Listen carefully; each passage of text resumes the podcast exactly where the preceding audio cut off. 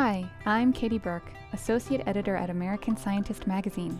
In our Pizza Lunch podcasts, we interview scientists who give lunchtime lectures at our headquarters in North Carolina. Patrick Charbonneau is on faculty in the Department of Chemistry at Duke University. Charbonneau has spent much of his career studying the transition of glass from liquid to solid, tackling questions about an area of research called the glass problem.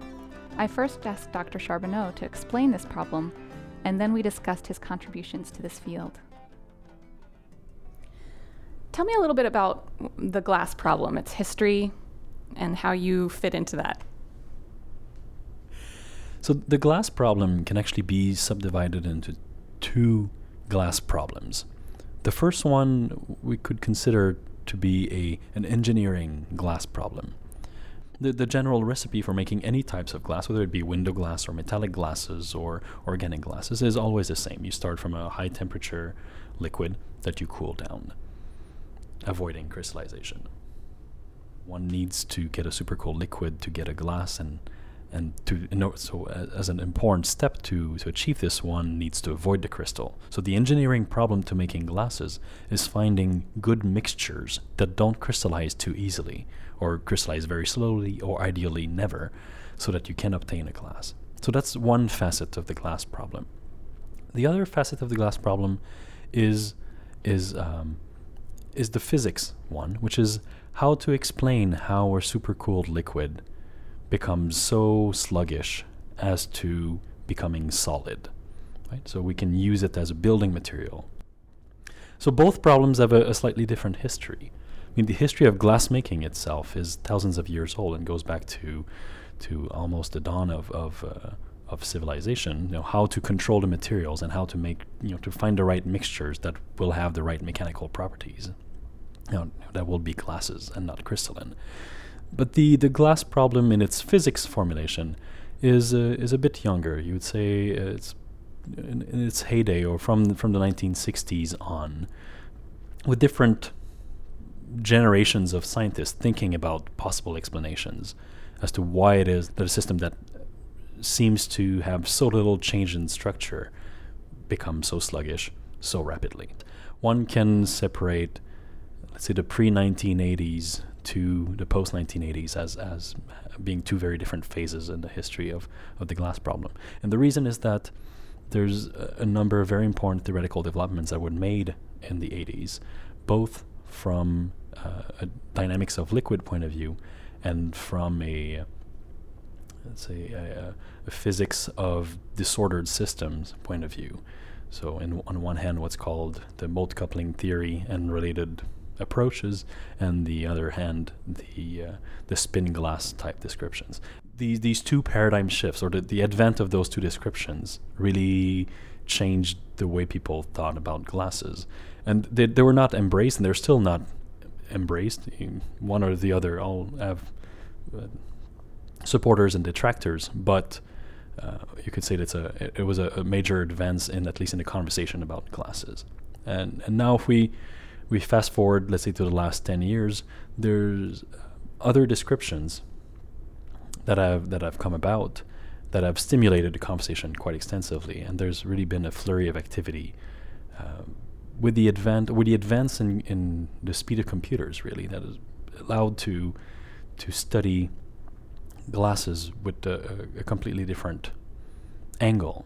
Right. So, so one of the problems, if you want, up until the late 80s, early 90s was that the only glasses we had were the ones that the materials one, right? And these are typically very small system. They're atomic or molecule based, and the information we can get about them is is not sufficiently detailed or to be able to discriminate between different description. The simulation of glasses on computer has completely changed the way we can start uh, questioning the theories about the glass transition. Uh, so that was that was a, major advance in the mid to late 90s when people started to realize that really you could get information that was otherwise inaccessible. And in parallel to this, in the late 90s, early 2000s, there was experimental systems that were developed that were actually a lot closer to what people could do on a computer than the previous generations of glasses. So, an example of that were the colloidal glasses. So, uh, there's a number of scientists. Uh, especially uh, around the group of Professor Weitz at, at, at Harvard, who started to to control sufficiently the properties of colloidal suspensions that they could actually model the behavior of glasses with objects that they that could be seen in a microscope. So you could have access to the same type of of microscopic description, as we say, uh, with this experiment compared to what was available in in in in, uh, in, numerical simulations. And it's really the advent of those two techniques that completely changed the nature of the, que- the questions that could be asked and answered about the, the glass transition that really helped uh, stimulate the discussion and, uh, in a sense, a, a new type of paradigm shift. How did you begin studying this, and, and what do you find compelling about this field of research? So I started working on glasses as a graduate student. This was a, uh, a suggestion from my PhD supervisor that I, I spend my, my research efforts uh, working on this problem. And, uh, and it's a very frustrating problem to work on for many reasons. And one of them is the fact that there's so many different descriptions that compete to to describe it. So just to get a grasp of what those descriptions are and what they mean and their impact takes months, if not years, of work of investment just to understand what has been done. Right when you were when you're new in a in an old field, there's all this baggage that you're supposed to to master just to be able to do something remotely new. And and when I finished my my my PhD, uh, I was never going to work on this problem again it's uh, I had spent years and I thought, you know, i will never be good enough or I'll never have good enough ideas after seeing all this this mayhem in which it was. Let me focus on other problems. But it's a problem that that's so haunting that it turns out that if you've worked on it for a few years, every time there's a new subject you study, you see the glass problem popping up again. There's you sort of it, it filters your your view of the rest of science because you think about the rest of science just as a way to study glasses suddenly. When I was applying for faculty positions, I I never ever mentioned the word glasses because I generally was not thinking I was going to work on glasses. I thought I was done, and yet, you know, there was a side project that came up, and there was an interesting question about about the, the crystallization in higher dimensions. And then I started working and finding collaborators, and one thing led to another. And before I knew it, I had a a body of work that warranted uh, sort of something intellectually coherent, that was resulting in something intellectually coherent, to the point where uh, it had grown so big that it was even larger than what I could just do as a side project. I needed to get help. I needed to get actual students or postdocs working on this project because I had too many ideas suddenly. So it was not a long thought out uh, inquiry where I knew where I was going to go and this is where I was heading. It was really something that I was doing because it was haunting me and suddenly kept on growing larger and larger year after year to the point where now it's uh, it's a ridiculously large fraction of my research effort. So you mentioned you started looking at this problem in higher dimensions. Um, can you talk a little bit about the difference between liquid and crystal in 3D, in 4D. Talk about what 4D is. Okay, let's start with the last question. So, what four dimension is? Uh, in in the case in which we're interested, dimensions are all spatial dimensions.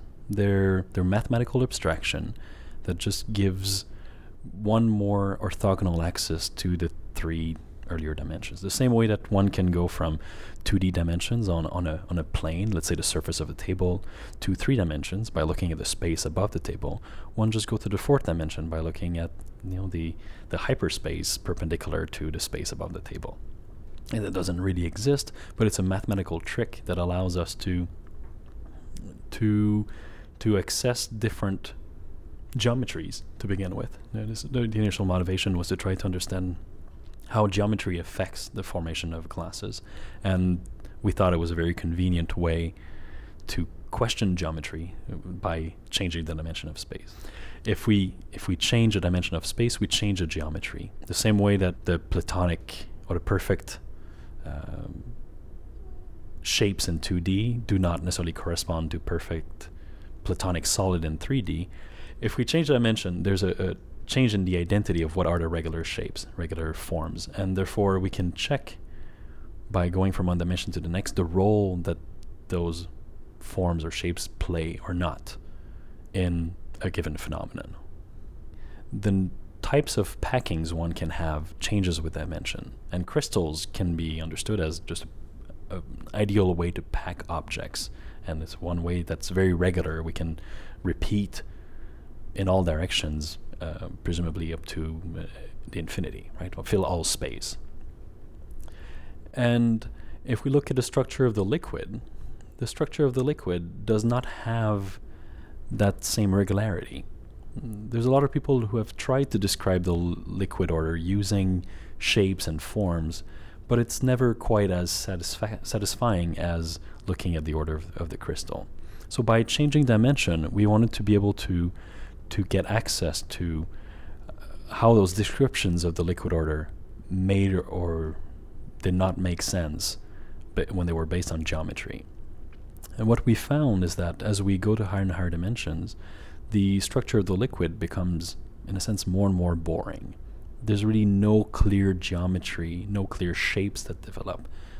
But the structure of the crystal always remains beautifully geometric meaning that there's always some nice ordered packing of spheres or or whatever other objects. In this in our case we were interested in packing of spheres.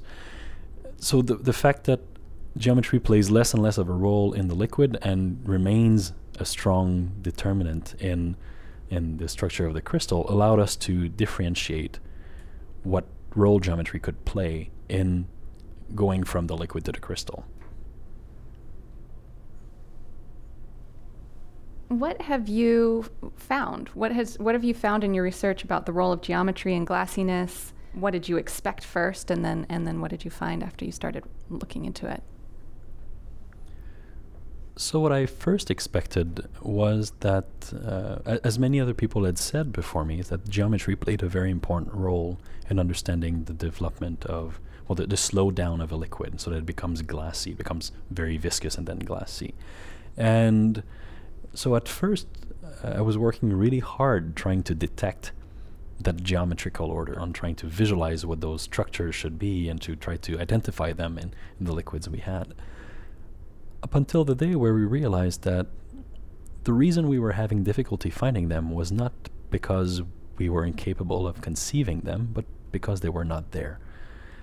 And and and that's when that's the day when we accepted the fact that maybe geometry was not such a determinant in understanding the slowdown. And that really changed the way in which we were thinking about the problem. And from that really opened also the floodgates to to a number of other results. And by by identifying that geometry was not a determinant or as powerful a determinant as we had at once thought, uh,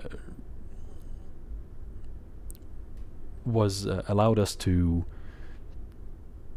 to comfortably study the, the, the, the, glass formation in higher dimensions without having to to worry about the geometrical details, um, which becomes more and more difficult to capture as you increase dimension, obviously. But coming to terms with this really, in a sense, allowed us to change the way we were thinking about this problem.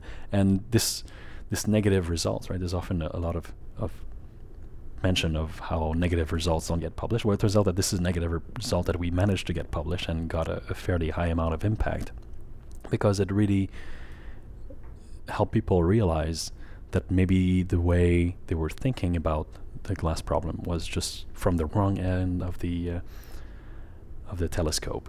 Right? We should be looking not at the geometrical details, but maybe at how irrelevant geometry is in that context. So, do you have any idea why the glass at higher dimensions isn't geometrically interesting, as you say? It doesn't really have geometric patterns that you might expect given what crystal does or other other materials do? Okay, one way in which you can understand geometry in higher dimensions is that if you think, let's say, about the surface of a of a of a sphere, a sphere is the same diameter in all dimensions. But as you increase the dimension, the, the space at the surface is much larger to fill, meaning that there's many more ways in which you can place objects at a surface as you increase the dimension. And a, a way maybe to understand why disorder is more important or this lack of geometry is more important as you increase dimension because there are the, the increasing amount of ways in which you can reorganize objects at the surface end up winning over the efficient ways in which you can place object at the surface. This is sort of an entropic description. Entropy favors situations where there's many more possibilities than than than, than one, and because that number of possibilities grows with dimension, that ends up dominating. If you take, let's say, uh, objects in 2D, right? If you take uh, coins on a table, take quarters, let's say, and you and you press them against each other, they will just spontaneously form uh, hexagonal type packing, nice little triangles that are regular. But if you go to higher dimensions, let's say just even 3D, and you tr- start pressing objects at random each other, it's the it's say tennis balls, you will actually need to sort of do a little of uh, rearrangements with your fingers for them to pack nicely. And the reason is that there's so many more ways in can which in which those objects can come together in 3D. This ends up winning over this the dense packing that you're trying to generate. And as you increase dimension, this only becomes more pronounced. Most of our, relationships with glass uh, is, you know, the glass in the window, glassware in our kitchen. How can you bring your understanding of the higher dimensions of glass to that kind of understanding that you know all of us have of the glass we use every day So that's a, that's a very good question. Uh, the question is, uh, in a sense, how you know does understanding high dimensional glasses allow us to make better glasses, right? Better better glasses that we can use. Um, the simple answer is it doesn't really help you. It in it, in a sense, in, in a sense that it mostly satisfies people who've been wondering why it gets slow. It doesn't necessarily help people getting it to form in the first place. But that's uh, that's just a simple answer. It turns out that there are some insights that come in from higher dimensions. By studying higher dimensions, we were were in the midst or we're in the process of trying to bridge what is observed experimentally with the theoretical descriptions that exist. And the those theoretical descriptions are often developed for very high dimensional systems where the theories are easy, or at least easier, uh, uh, but have a hard time making contact with what happens in, in real life experiments. By, by, it, by establishing this bridge and by, in a sense, validating some of those theories, does give up insights into how one can go about and form new types of glasses. So, and one way in which, a new way in which people have been thinking about making glasses in the last few years is not by taking a, a, a liquid and cooling it, but by slowly depositing a, ga- a glass layer by layer at the atomic level. And it turns out that this is a very different algorithm, uh, very different procedures for generating glasses, and the resulting glasses have very different properties. And this this description came about independently. It was not motivated by theory, but you can imagine that if we had a better connection with the theoretical descriptions, we may be able to devise new ways, new experimental ways to build glasses that have maybe more robustness or more interesting mechanical behavior, or maybe uh, have are equivalent to glasses tempered for thousands of years instead of the you know few months or a few hours in which we can typically industrially produce them. It's really interesting work. Thank you so much for coming to talk to us, Patrick. Thank you very much. It was my pleasure. I produced this Pizza Lunch podcast as associate editor of American Scientist magazine, which is published by Sigma Xi, the Scientific Research Society. The music is Spot by Ardent Octopus, courtesy of Medios Musicalis.